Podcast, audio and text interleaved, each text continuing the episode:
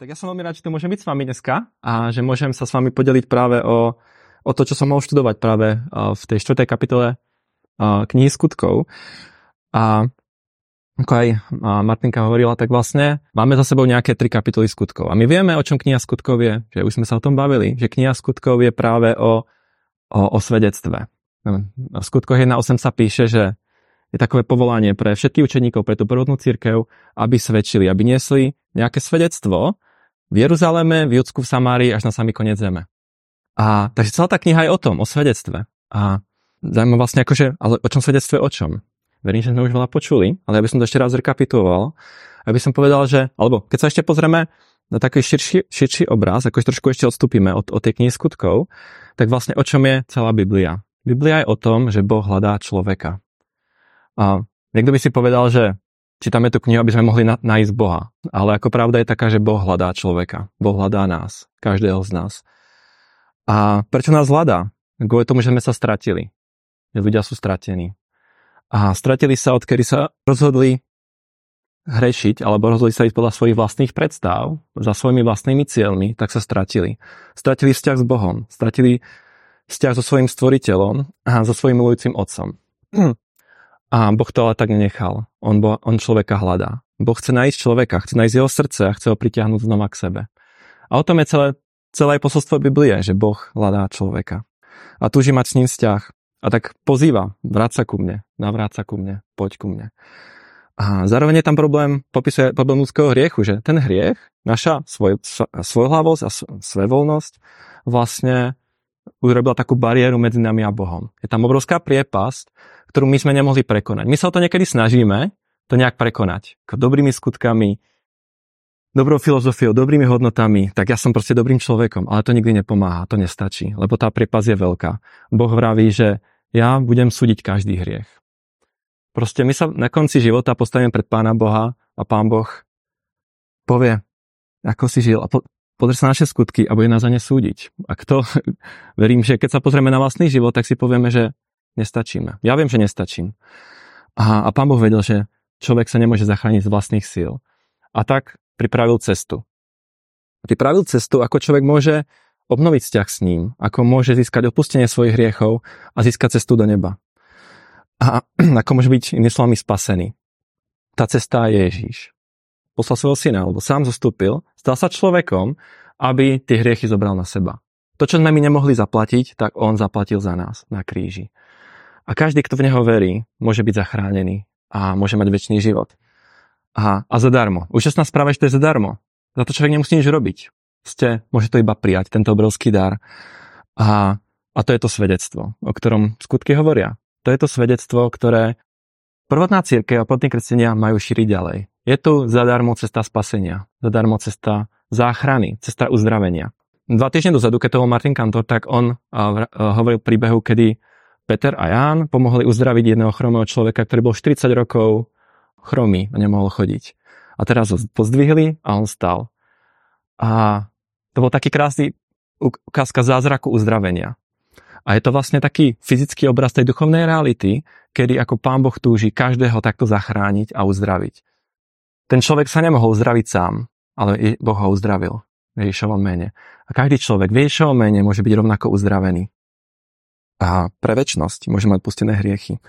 A to je to svedectvo, ktoré Ježiš říká, choďte a zdieľajte do celého sveta. Najprv v Jeruzaleme, potom v Judsku a choďte ďalej. Je to dobrá správa pre človeka, že každý môže byť zachránený v ňom. A je to niečo najlepšia správa, ako človek môže počuť na zemi. Lebo to je len pre tento život, ale pre život väčší. A tak možno aj vidíme t- tú váhu toho, prečo ako tá prvotná církev sa fakt tak snažila tento zámer ako naplňovať, lebo tá správa je fakt dobrá. A predtým, teraz sa môžeme pozrieť do, to, do, tej, do tej štvrtej kapitoly skutkov, a, ale predtým sa môžeme ešte pomodliť a dajme tento čas Pánu Bohu. Ja by som sa rád pomodlil ešte za, za, za túto prednášku. Ďakujeme, drahý Bože, že Ty si skutočne dobrým pánom a kráľom, že Ty hľadáš človeka, hľadáš nás. A verím, že aj tento čas je taký, keď nás hľadáš, hľadáš naše srdce, aby ťa oslavovalo, aby ťa uctievalo, aby ťa milovalo, lebo Ty si skutočne dobrým pánom a kráľom a použiť tento čas preto, aby sme ťa mohli vidieť lepšie, poznať ťa lepšie a aby na to svet mohol poznať, že si pánom, skutočne pánom a zároveň milujúcim otcom. Tak sa modlím, pane. Veď mňa a prosím, aby si aj svojim duchom tak ukazoval a prehováral ku nám všetkým. Amen. Ja by som teraz poprosil Dalibora, aby nahlas prečítal skutky 4.1 22. Když Petr a Jan ještě mluvili k lidu, přišli na ně kněží s, s velitelem chrámové stráže a saduceji. Rozhořčení, že učí lid a hlásají, že v Ježíši je vzkříšení z mrtvých. Násilím se jich chopili a vsadili je na noc do vězení, neboť už byl večer. Ale mnozí z těch, kteří slyšeli boží slovo, uvěřili, takže jich bylo již na pět tisíc. Druhý den se schromáždili jeruzalemští představitelé židů, starší a znalci zákona, velekněz Anáš, Kajfáš, Jan a Alexandr a ostatní z velekněžského rodu. Dali předvést Petra a Jana a začali je vyslíchat. Jakou mocí a v jakém jménu jste to učinili? Tu Petr, naplněn duchem svatým, k ním promluvil. Vůdcové lidu a starší. Když nás dnes vyšetřuje pro dobrodiní, které jsme prokázali nemocnému člověku a ptáte se, kdo ho uzdravil, vězte vy všichni, i celý izraelský národ. Stalo se to ve jménu Ježíše Krista Nazareckého, kterého vy jste ukřižovali, ale Bůh ho vzkříšil z mrtvých. Mocí jeho jména stojí tento člověk před vámi zdrav. Ježíš je ten kámen, který jste vy stavitelé odmítli, ale on se stal kamenem úhelným. V nikom jiném není spásy, není pod nebem jiného jména, zjeveného lidem, jimž bychom mohli být spaseni. Když viděli odvahu Pet- Petrovu i Janovu a zhledali, že jsou to lidé neučení a prostí, žasli. Poznali, že jsou to ti, kteří bývali s Ježíšem. A když viděli, že ten uzdravený člověk tam stojí s nimi, neměli, co by na to řekli. Poručili jim, aby opustili zasedání, pak se mezi sebou radili. Co s těmi lidmi uděláme? Bůh skrze ně způsobil zřejmý zázrak. Všichni, kdo bydlí v Jeruzalémě, to vědí a my to nemůžeme popřít. Aby se to však příliš nerozneslo v lidu, pohrozíme jim, že už Ježíše nikomu nesmějí zvěstovat. Zavolali je tedy a přikázali jim, aby jméno Ježíšovo vůbec e, nerozhlašovali a o něm neučili. Ale Petr a Jan jim odpověděli, posuďte sami, zda je před Bohem správné, abychom poslouchali vás a ne jeho. Neboť o tom, co jsme viděli a slyšeli, nemůžeme mlčet. A tak jim pohrozili a propustili je, protože nenašli nic, zač by je mohli potrestat. Také měli obavy z lidu, neboť všichni chválili Boha za to, co se stalo. Tomu chromému, který byl za, zázračně uzdraven, bylo totiž už přes 40 let.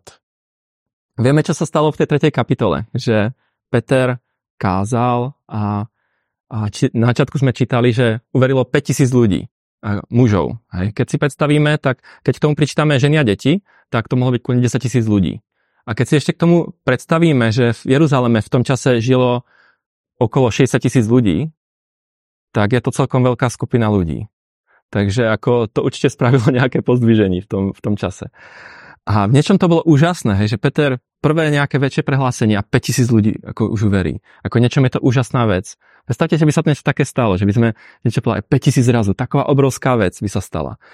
A človek by sa tešil, wow, pán Boh je tu a pracuje a je to úžasné. A pán Boh pracoval je to úžasné. Ale čo sa deje hneď na to? Idú do väzenia. Prichádzajú ich a idú, dostávajú sa do väzenia. Po takom niečom obrovskom úspechu oni sa dostávajú v niečom na to najväčšie jedno, že dostávajú sa do väzenia. Ako predstavte, že sme strav, keby sme strávili deň vo väzení, noc vo väzení.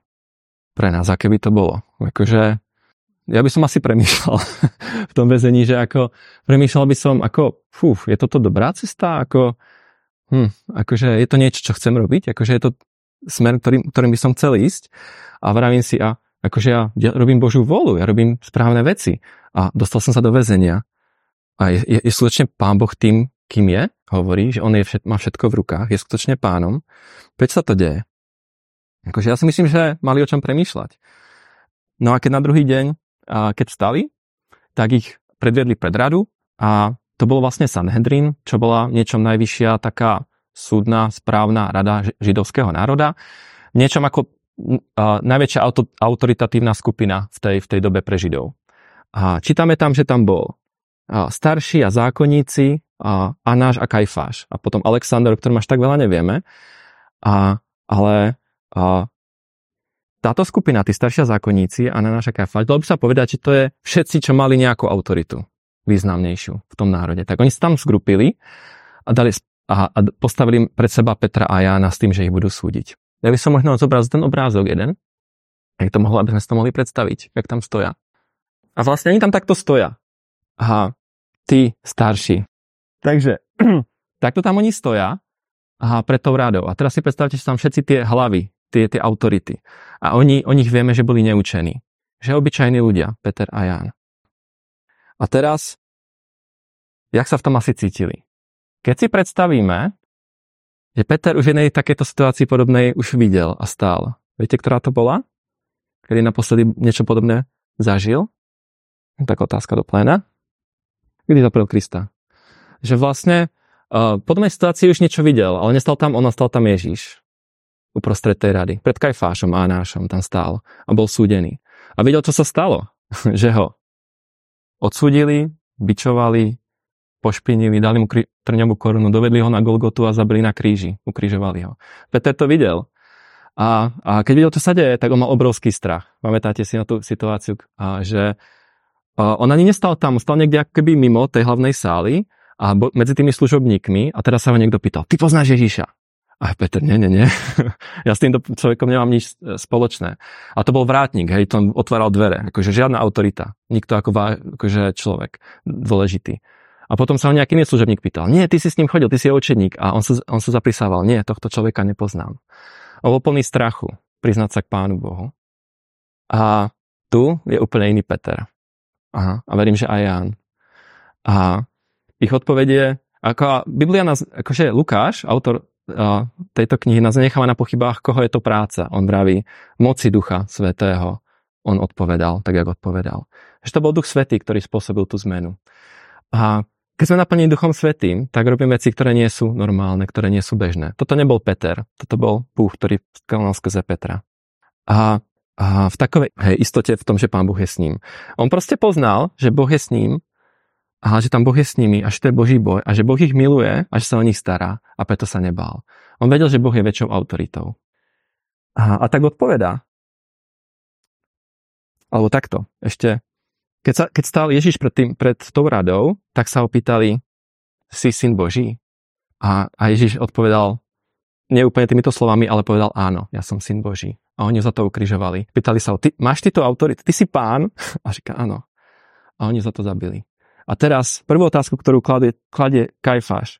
Akej autorite to robíte? Čo robíte? Kto je vašim pánom? Ako ja by som si dával veľký pozor, čo poviem v tejto chvíli. Ja by som sa snažil povedať niečo takého, akože tak, aby som ich veľmi nenahneval. Pre touto radou, ktorí majú právo ich zabiť, poslať na kríž.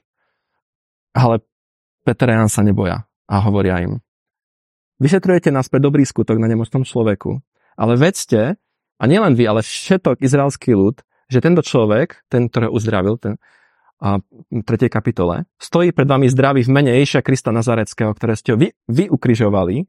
Takže to ešte ako keby ich nenechal len tak, ako vy ste ho ukrižovali a, a bola to chyba, lebo ten kamen, ktorý ste vy zavrhli, stal sa kamenom uholným.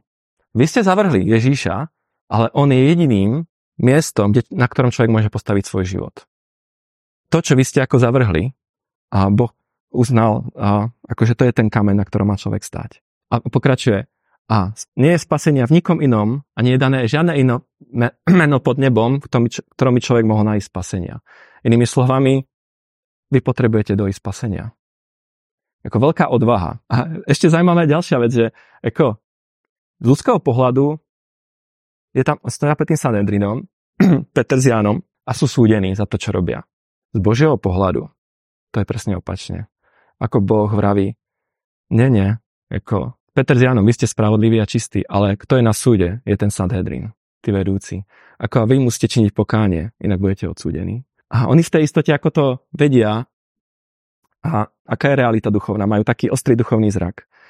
A zároveň a je hrozne pekné, že aj napriek tomu, že oni ich súdia, tak oni im ukazujú cestu záchrany. Oni vravia, vedúci, starší, ten kameň, ktorý ste vy zavrhli, je fakt uholným kameňom a není viané iné meno, v ktorom môžete dojsť spasenia aj vy samotní. A je to hrozne pekné, jak oni svedčia o pánu Ježíši v tej smelosti. a ďalej je vidieť, že oni sú fakt ako prekvapení, tá rada. Akože wow, to je neuveriteľné. Takíto neučení ľudia a nám takto uh, zvestujú, alebo že majú takú ako odvahu. Tak premyšľajú teda, ako ich potrestať. Zajímavé to, to mi to premyšľanie, že oni hovoria, bo stalo sa zjavné zna, z, uh, znamenie a my to nemôžeme poprieť. Tak jak ich potrestáme teda, Petra Jan, jak ich potrestáme? A vlastne to je tiež zaujímavé, lebo ako to bolo fakt zjavné znamenie. Oni to sami hovoria. To je znamenie, ktoré je zjavné. Není to nejaká pochybnosť, že by on ako tváril sa, že je chorý a vstal. Ako to bolo jasné, že to je zázrak, ktorý sa stal. A miesto toho, aby oni začali premýšľať nad tým, preč, jak to je možné, že sa ten zázrak stal, premýšľajú o tom, ako ich potrestať, ako to nejak ako tak zaobaliť, aby to nemuseli riešiť ten zázrak. Proste zaobaliť to a proste potrestať ich, aby sa to ututlalo nejak. V niečom to je možno aj naša taká skúsenosť, že keď sme, keď svedčíme niekomu, alebo keď, keď sa bavíme s ľuďmi, tak ako ja, mne sa to často, často stáva, že, alebo často, občas sa stáva, že keď sa s niekým bavím, keby sa mi pán Boh zjavil, tak v neho budem veriť. Keby som videl nejaké znamenie, tak uverím. Pre nich to bolo zjavné znamenie a neuverili. A snažili sa to ako nejak obísť. To je ako niekedy realita na života zvestovania, že proste sú ľudia, ktorí keď vidia zjavné veci a v dnešnej dobe, tak neuveria. A je mnoho takých situácií, kedy sa fakt dejú Bože zázraky. Je mnoho premien života ľudí, je, naše spoločenstvo často je také, kresťanské spoločenstvo je často úplne iné ako tohto sveta. A ľudia to vidia a vidia to znamenie a hovoria, no nejak proste to nejak bude, nejak je to ináč, aby sa tomu vyhli. Oni sa tomu snažili vyhnúť, lebo chceli žiť podľa svojich predstav. A, a hovoria im teda Petrovi a Jánovi, a že my sme, tady, my sme tá najväčšia súdna rada v Izraeli. My máme tú najvyššiu autoritu, zakazujeme vám hovoriť mene Ježíša. Zakážem vám vyučovať mene Ježíša. A Peter a Jan v tom a na to odpovedajú, že súte, či je správne pred Pánom Bohom poslúchať vás viac než Boha. Tam je otázka autority. Kto je môjim pánom?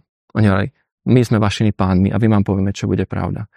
Ale Peter Jan hovorí, viete, áno, vy máte veľkú autoritu, ale ešte nejaká vyššia autorita. Ešte vyšší pán, ktorý je nad vámi a ktorý hovorí, že to nemôžeme robiť. A ja si myslím, že často ako keby taký ako nejaké boje, ktoré ja prežívam, keď svedčím, a verím, že aj my, keď ako svedčíme alebo chceme zdieľať evangelium, je otázka, kto je pánom v tej chvíli. Ja väčšinou, keď prežívame nejaký strach, tak vtedy v našom srdci nastáva ten boj. Kto je pánom v mojom srdci v tej chvíli? Toho, čoho sa bojím, alebo je tam pán Ježíš. Ja často ako vnímam, že môjim pánom sú práve uznanie alebo úspech. To je môjim pánom. To ma riadi. A tady sa snaží o to tá židovská rada povedať, ja som tu pánom. Ale veteráne hovoria, nie, ja, Ježiš je môjim pánom. Boh je môjim pánom. A ďalšia vec, ktorú oni hovoria, je, že o tom, čo sme videli a poč- slyšeli, nemôžeme mlčať. A to je hrozne silné prehlásenie. To je tak dobrá správa, to je tak úžasná vec, ktorú si oni nemôžu nechať pre seba. My o tom nemôžeme mlčať. Jednak je to Božie povolanie pre nich a Ježiš je ich pánom. A druhá vec, toto je tak úžasná správa, o ktorej nemôžeme mlčať, aj keby to stálo veľa. Oni riskovali svoj život. Preto. Oni nemôžu mlčať a pot- musia zvestovať evangelium. Tak je teda Petrán pohrozili, teda Petrovianovi pohrozili, a aby ne- nezvestovali a poslali ich, poslali ich preč. A teda oni prichádzajú k svojim, a do, svojho, do svojho vlastného spoločenstva a tu sa trošku pozrieme na to ešte trošku viac dopodrobná a pozrieme si vlastne nejaké také ako reakcie. My ako, že ako my ako kresťanské spoločenstvo môžeme práve stáť v nejakom takom protivenstve, lebo v dnešnej dobe je to veľmi podobné. Ako niečom, a tento svet není naklonený Bohu a Evangeliu. Zažívame rôzne ako tlaky aj, aj v kultúre, aj na univerzitách, v rodinách, v živote rôzne také tlaky, že vnímame, že toto není vítaná správa. je tam nejaký protitlak. A to prežívam častokrát. Takže ako v tom, ako kresťanské spoločenstvo môžeme stáť? Čo môžeme robiť, keď niečo také nastane? Tu máme taký vzor, čo vlastne robila prvotná církev. A ja by som teda zase poprosil Dalibora, ak by mohol prečítať verše 23 až 31. Když byli Petr a Jan propuštěni, vrátili se mezi své a oznámili, co jim řekli velekněží a starší. Když tu bratři uslyšeli, pozdvihli jednomyslně hlas k Bohu a řekli, pane, který si učil z eh, nebe i zemi, i moře a všecko, co je v nich, ty si skrze ducha svatého ústy našeho otce Davida, svého služebníka, řekl, proč zuří pohané hněvem a národy osnují marné spiknutí? Povstávají králové země a vladaři se srocují proti hospodinu a jeho mesiáši. Opravdu se srotili v tom městě Herodes, Pontius Pilát spolu s pohany i s národem izraelským proti, sv, proti tvému svatému služebníku Ježíši, kterého jsi posvětil a vykonali, co tvá ruka a tvá vůle předem určila. Pohleď tedy, pane, na jejich hrozby a dej svým služebníkům, aby s odvahou a odhodlaně mluvili tvé slovo. A vztahuj svou ruku k uzdravování, čiň znamení a zázraky skrze jméno svého svatého služebníka Ježíše. Když se pomodlili, otřáslo se místo, kde byli schromážděni a všichni byli naplněni duchem svatým a s odvahou mluvili slovo Boží. Takže a čo robí Peter s Jánom, keď teda toto prežili? Prichádzajú medzi svojich do svojho vlastného spoločenstva, medzi kresťanov a zdieľajú všetko, čo im povedali. Oni, zaujímavé, tam, že všetko im povedali. Nielen tie ľahké veci, ako tie super, ale aj tie ťažké veci určite. Ako všetky tie zákazy, všetko to ako všetky tie uh, mm, ako tresty, ktoré by nastali, ak by ako porušili ten príkaz, ktorý im dali. Všetko im povedali. A, a zase som premýšľal, čo by sa stalo v našej ako uh, nás, našom spoločenstve. Hej, že, ako, keď si predstavíme ten Sanhedrin, tak ja som si vravel, že taká relevancia, alebo v dnešnej dobe, keby to bolo podobná situácia, tak by to bol asi najvyšší, najvyšší sú, súd Českej republiky. Alebo ústavný súd. Takže ako to je niečo, to sú tí, ktorí majú právo rozhodovať o všetkých tých najvyšších, najdôležitejších veciach. A teraz by niekto z nás tam bol. Tak napríklad Lukis, Aťko, by ste tam stáli pred tým súdom. A že, nie, že by som vám to prial, oni sa to nestane, ale vy si tam stá... Teraz by vám pohrozili, ako nikdy nebudete hovoriť mene Ježíša. Ešte by ste strávili noc vo vezení za to. A teraz by ste sa sem vrátili a povedali by ste nám všetky, akože všetko, čo sa stalo. Tak ako by sme reagovali ako spoločenstvo? Čo myslíte? Akože aké by to bolo? Aby som asi tak prirodzene reagoval, tak to je teda problém celkom, akože, ako čo s tým budeme robiť. Hej, akože taký ako niečom strach, tak ako bázeň, wow, tak taková vysoká autorita nám tedy niečo povedala, tak čo s tým budeme robiť? Ako není zle premýšľať o tom, čo s tým budeme robiť, ale otázka, ako, aký je postoj v našom srdci. Oni sa hneď modlia. Pravdepodobne sme sa tiež modlili v tej chvíli. Hneď, že Pane Bože, pomoz nám z toho, zachráň nás z toho. To je fakt problém. Aha, ale oni sa modlia ešte ináč. Oni sa modlia chválou. A to je niečo hrozne zaujímavé. Celé spoločenstvo, nie, oni jednomyselne začali chváliť Pána Boha. Celé spoločenstvo jednomyselne vedeli a videli tú realitu správne. Videli tú realitu, že Boh je pánom nad, nad všetkým. Že to není tá najvyššia, ten, ten Sanhedrin, ale že Boh je pánom. Jednomyselne pozvili svoj hlas. Ako tam není mysleno, že by všetci modlili naraz, skôr ako, že jeden sa modlil, ostatní sa k tomu jednomyselne tak v duchom pridali.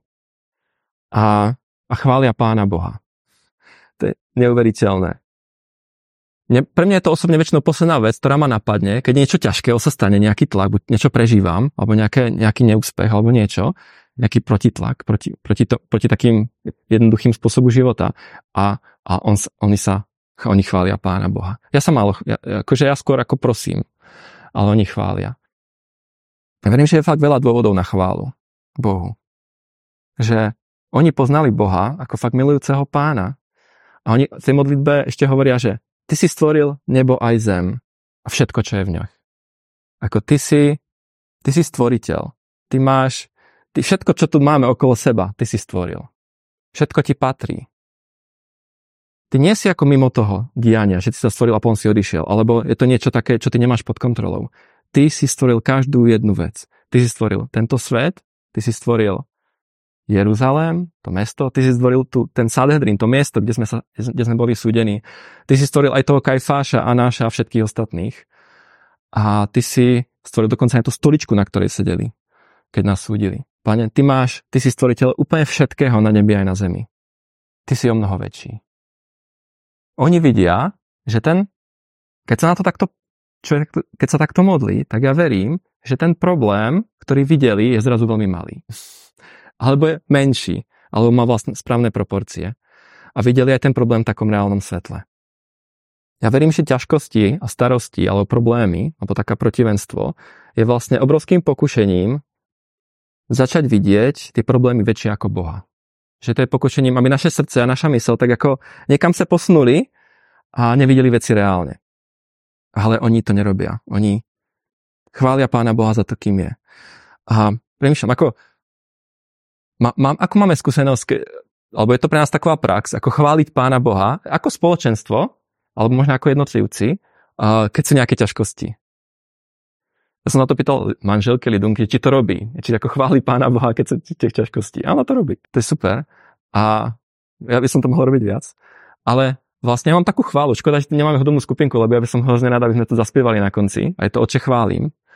A, a ja si vlastne túto chválu spievam. Keď sa niečo deje a niečo prežívam a je to fakt taký ako keby chaos a je to také, cítim sa ako pod takým tlakom vnútorným, tak spievam Oče chválim, meno Tvoje posvecené. Tvoje meno chválim, nech je navyky vyvýšené. A keď to robím, tak moje srdce sa rozstáva. A zrazu proste celý sen sveta má úplne iný, úplne iný uh, pohľad alebo perspektívu na, na, na môj život, na tie veci, ktoré sa dejú. Takže oni chvália Pána Boha. Oni prichádzajú a chvália.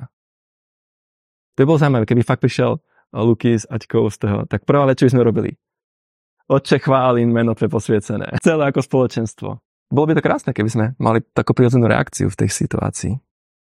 A, tak to je prvá vec. Oni chvália Pána Boha. Druhú vec, ktorú robia v modlitbe, je, že si pripomínajú Božiu zvrchovanosť.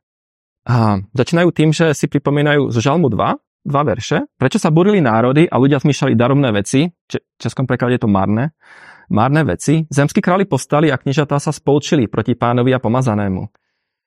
A potom pokračujú, naozaj proti tvojmu svetému služobníkovi, ktorého si pomazal, spolčili sa v tomto meste Herodes, Ponský Pilát s pohanmi a s izraelským ľudom.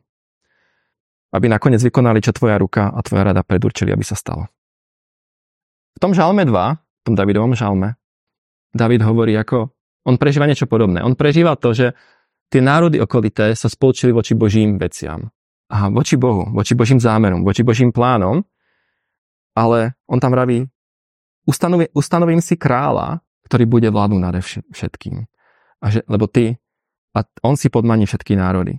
David hovorí, aj keď sa všetci ostatní, všetky tie národy búrili, tak ja ustanovím kráľa, ktorý bude vládnuť. Ja som stále tu pánom.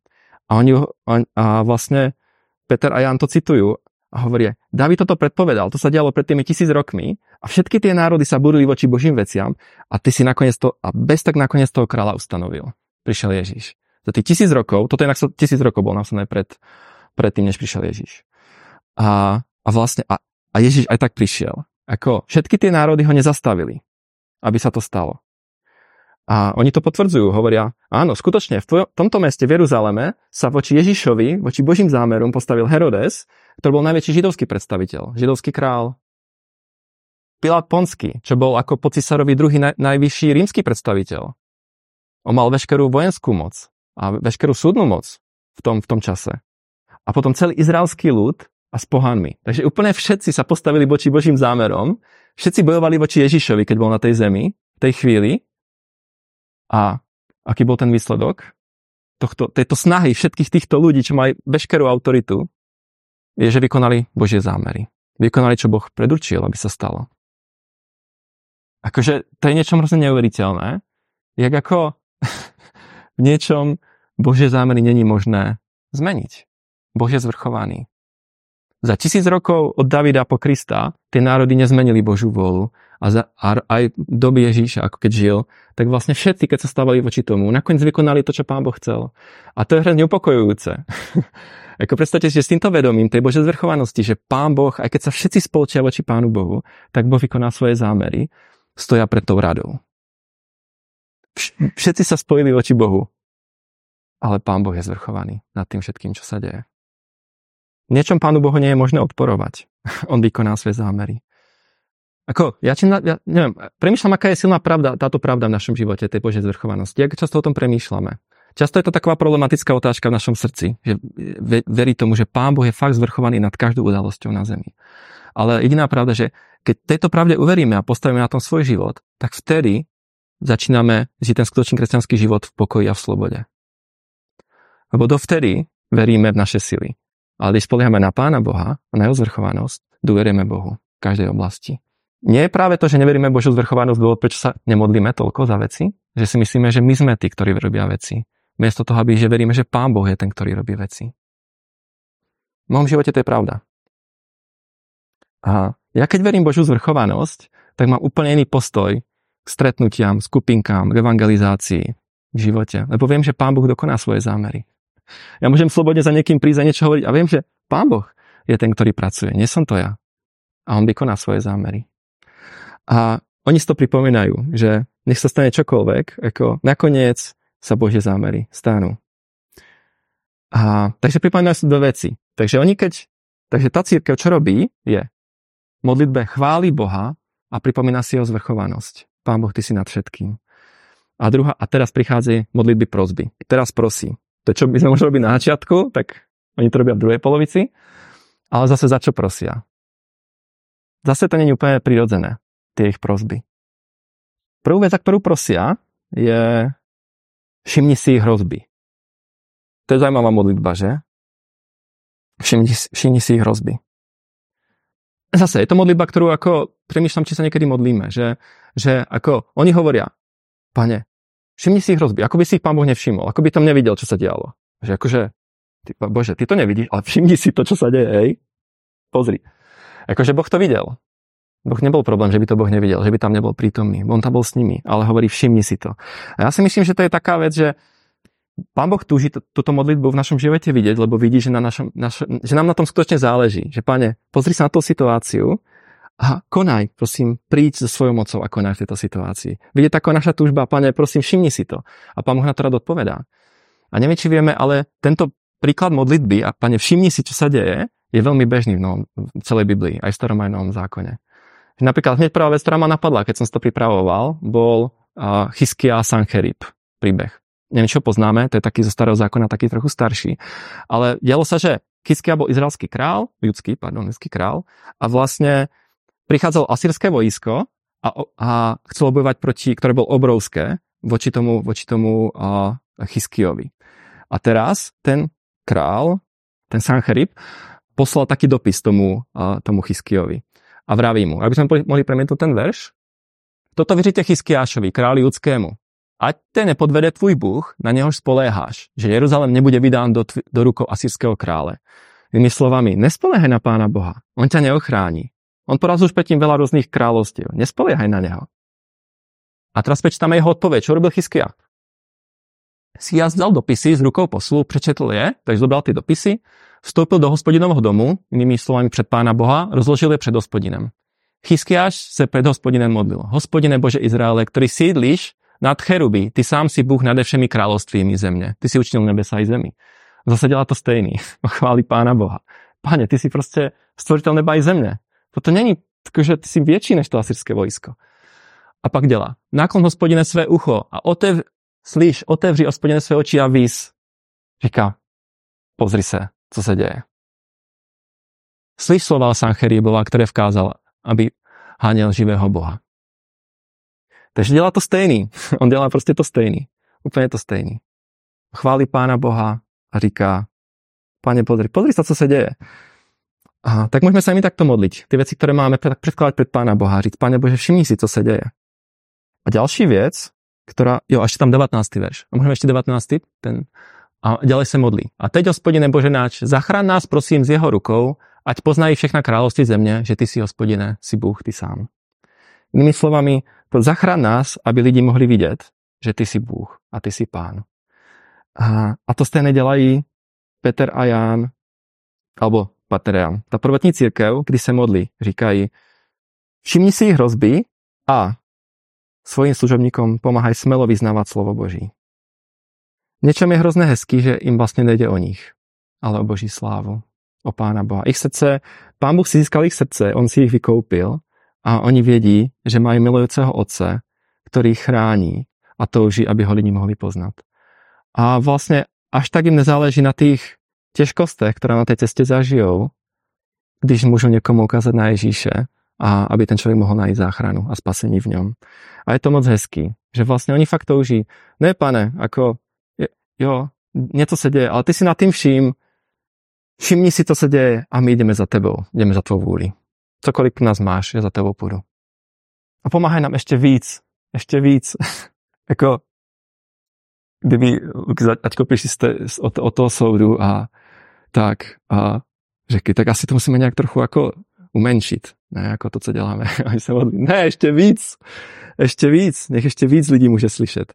Lebo v něčem aj oni slyšeli, aj ty, ty, a ty sudcové. A ďa, takže druhou věc je prosí za to, aby ještě pán Boh jim ještě víc pomáhal, smělo vyznávat slovo Boží. A třetí prozba je, tam se píše, vystierajúc svoju ruku, aby sa uzdravovania zázraky a znamenia diali menom tvojho služobníka Ježíša.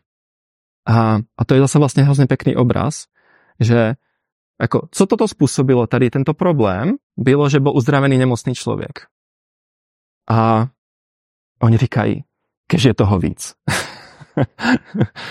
kež ty uzdravování je víc. Pane, ešte víc pozvini svoju ruku, aby sa tie znamenia, tie uzdravovania diali menom tvojho syna Ježíša. Kež, pane, si víc oslave na tejto zemi. Ešte víc. Nech ťa ešte víc ľudí môže poznať. A niečom ešte zaujímavé to pozvinúť svoju ruku. Akože to sa až tak často nepoužíva tak v Biblii, toto, toto akože pán Boh, aby pozvil svoju ruku na, na tými vecmi. A jak by som to zisťoval vlastne, jak často sa to používa, na ktorých místech, tak často to byly ako veľké veci. Akože třeba Bůh pozdvihol svoju ruku nad izraelským, tá, nad egyptským vojskem. Jo, prostě to byly jako velké věci sedeli, když pán Bůh pozdvihol svoju ruku. A oni prosí, pozdvihni svoji ruku, aby sedeli podobné věci. Jakože oni majú fakt obrovsky takú smelú modlitbu, aby sa diali ešte väčšie zázraky v Božom mene, aby on mohol byť oslaven. Ne, aby oni mohli byť v bezpečí, ale aby mohol byť Pán Boh oslaven. A lidi ho mohli poznať. Aby lidi znali Ježíše a to, co on dělá. A aká bola od Boží odpoveď na tieto prozby. Zemetrasení. vlastne inými slovami, Pán Boh ako odpovedel na všechny tie prozby pán Boh odpověděl, takže všichni byli naplněni duchem svetým a smelo hovorili slovo Božie. On ich naplnil svým duchem, aby ešte smelšie hovorili slovo Božie. A pán Boh si všimol ich hrozby. A ešte bola zaujímavá vec, keď sme sa o tom sdílali s Lidunkou, manželkou, tak ona hovorila ešte ešte zaujímavé, že co, že pán Boh odpovedal ešte niečo iného tým zemětresením. A on říkala, on, oni říkali, ty si, pane, Bohem, ty si stvoril nebo i zemní všetko cevní. A on z toho zemi pak zatřesl. Pán Bůh chytil takto zemičku a takto s ní zatřes prostě. jako tak je velký. A áno, ja som stvoriteľom neba i zeme. A ja mám túto zemi v rukou. A zatřesol zemi a tak, taky zatřesol ešte aj s lidmi. Že ako víme, co se stalo pak, že ako to hnutí šlo a mnoho lidí slyšelo a mnoho životu bylo zatřeseno v dobrom slova zmyslu a přijalo Krista. Spôsobilo to fakt zemetřesení, ne ako fyzické, ale i duchovní. To, co dělali. Ja som zabudol ešte říct, vlastne to veľmi podobná, podobný závier vlastne skončil aj u tom Chyskiáše. Ten závier byl takový, že jak, sme, jak, sem, jak on, ten Chyskiáš, ten král, předložil hospodinovi a tu hrozbu, tak ako Bůh sám zasáhl a porazil asýrské vojsko. Nebolo to takové zemětresení, ale z vojenského pohľadiska to bolo veľké zemětresení. jako, tam, tam zomrelo 100 tisíce vojáků bez, žiadného, bez žiadnej aktivity tých, toho, toho krále. A oni od, odtáhli. Stalo sa veľká vec. A jako, mne se hrozně líbí, ja som přemýšlel, tak jako mi přijde, že z tohto tak jasně vychází taková ta zaměřenost srdce tých křesťanů, taková jasně vize, taková jasný pohled na Pána Boha, na Boží pravdy, na to, kým On je, že On je skutečně pánem nade vším. A, a že taková obrovská túžba sdílet tu dobrou zprávu dál. A Bůh se k tomu přiznal. Ona je v tom zemětřesení říkám, áno, vy ste to chytli, vy tomu rozumíte a jsem v tom s vámi. Přizna, přidávám se k tomu. Nebo skoro vy se přidáváte ku mně, k tomu, co já dělám už od stvoření světa. Vy se přidáváte k té misi, a hledání člověka, srdce člověka Bohem. A tak věřím, že to může být pro nás fakt takové pozbuzení a takových různých situací, které prožíváme, když v našom srdci takový boj, kto je pánem, ako vidět pána Boha a zároveň ho fakt chválit. Ne jako jednotlivé, ale jako společenství. Jako společenství chválit pána Boha za to, kým je a připomínat si jeho zvrchovanost. A dál odvážně zvěstovat evangelium, lebo vlastně to je my pokračujeme v tom díle tých skutků, že tam je napsané, že až, do, až budeme zjistovat až do konca světa a my, my se k tomu přidáváme.